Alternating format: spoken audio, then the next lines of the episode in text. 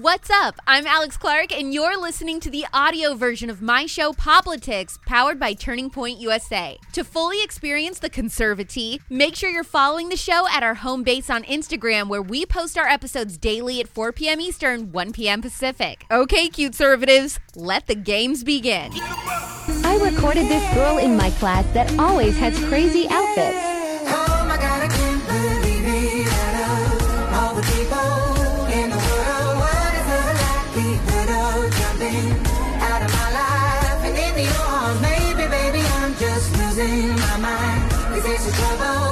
Main character vibes. I sense a movie franchise inspired by her. They could call it Legally Brunette.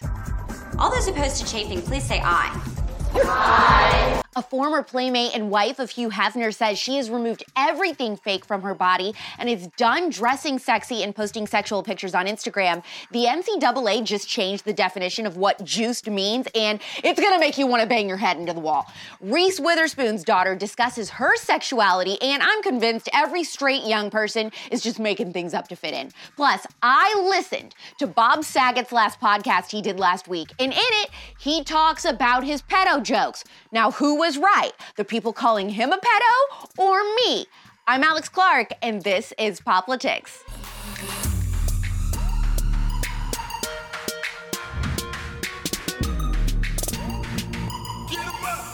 According to E! News, Hugh Hefner's third wife, Crystal, shared that she was suffering internally while posting not safe for work pics for others and is ready to live for herself. She said, Modesty is what empowers me these days, and modest is hottest. It's diapered the dog for modesty. Now than ever before, Crystal says she feels more authentic and vulnerable, and that for over five years, my account has shifted from not always safe for work posts to my real safe for work life, the real me. I was living for other people before to make others happy, suffering internally in the process.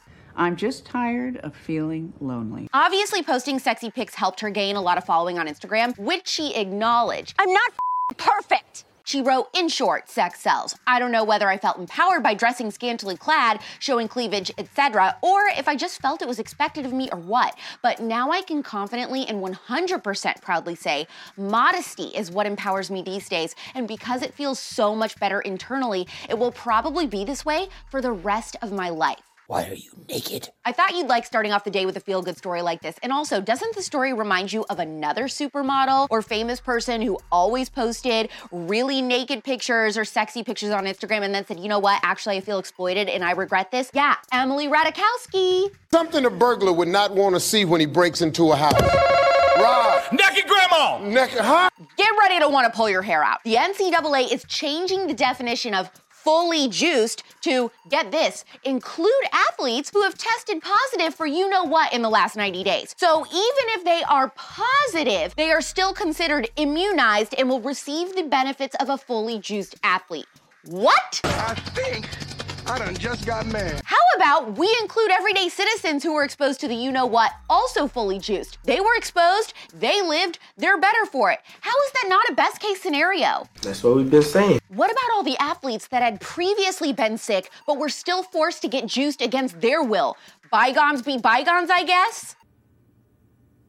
Ah! Reese Witherspoon's daughter, Ava Philippi, who looks exactly like her, says, and I quote, gender is whatever. That should be Gen Z's slogan. He has such a way with words. Ava is 22 now and was asked, Do you like boys or girls on her Instagram story, even though she's been dating fellow UC Berkeley student Owen Mahoney for two years? Why, why, why, why, why, why, why would you even ask that? Ava responded to the question by saying, I'm attracted to people. Gender is whatever. It's so edgy. I'm starting to get the impression that if you're a straight white Gen Z girl, you just say stuff like this to gain clout on social media. God forbid anyone is just straight anymore. Well, I don't understand why you're not attracted to me then. Because when you weren't attracted to any girls, it was fine. Whatever, you can't force sexuality. But now you're a raging lesbian and you're not interested in sleeping with me? This is unacceptable. Hey, it's me, just your favorite pedophile, checking in. What? How could you say something like that? I'm joking. I'm saying that because the Warlocks on Tuesday said I must be a pedophile because I said there was no evidence Bob Saget was one himself. Everyone was screaming about how Bob's super dark stand up jokes indicated that he must have been a pedophile. Well, guess what? I went back and listened to Bob's last podcast, which he just posted last week. And I was shocked and very excited to find that he talks about these jokes that he used to make. So let's see who was right. I'm I'm connected. Yeah. I'm honest. I've slowed down. I'm not doing the joke about the joke about pedophilia that everybody was doing because it, it was making fun of it.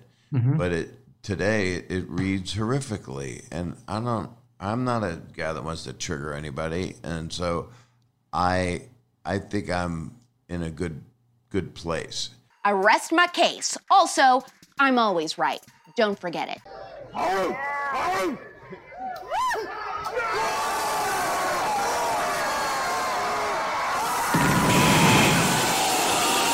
On Thursdays, we take a step back in time to see what happened this week in pop culture history. And I actually just have one thing that I thought was interesting from this week, but I know it will have you in your feels, so let's see what it is with the pop culture rewind.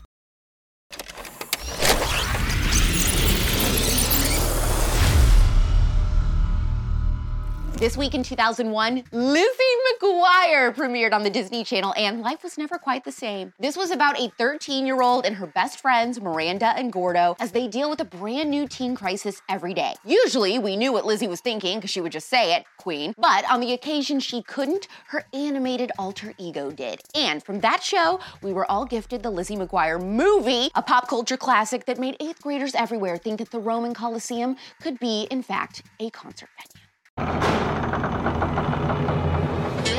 Ooh, it's even grosser than I thought. Of course it's gross. It's where the janitor keeps his bucket of throw up sand. Whenever a kid around here throws up, that's it right there. I swear, Kate Sanders spends like all of her time just thinking of ways to make me miserable. I don't think that's true. I think Kate Sanders spends all of her time thinking of ways to make everybody miserable. And that's what happened this week in pop culture history.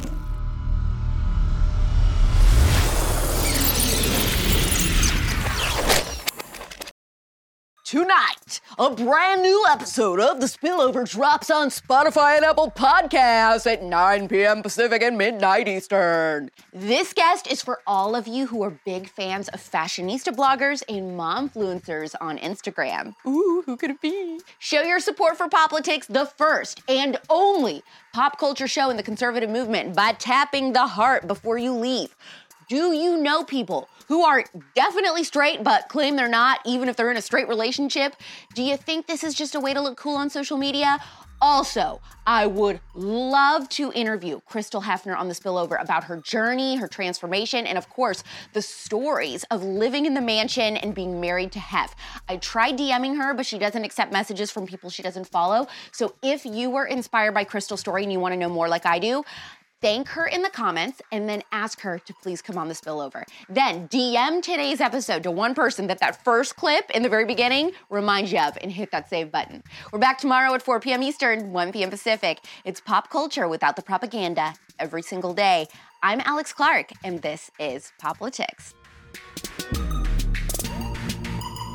Hopefully, you found the conservatee scalding today. Don't forget, if you want to get the full Poplitics experience, to follow us on Instagram at Poplitics, where you can watch the episodes and see all the fun clips. You can find me on Instagram too at Real Alex Clark. Love you, mean it. Bye.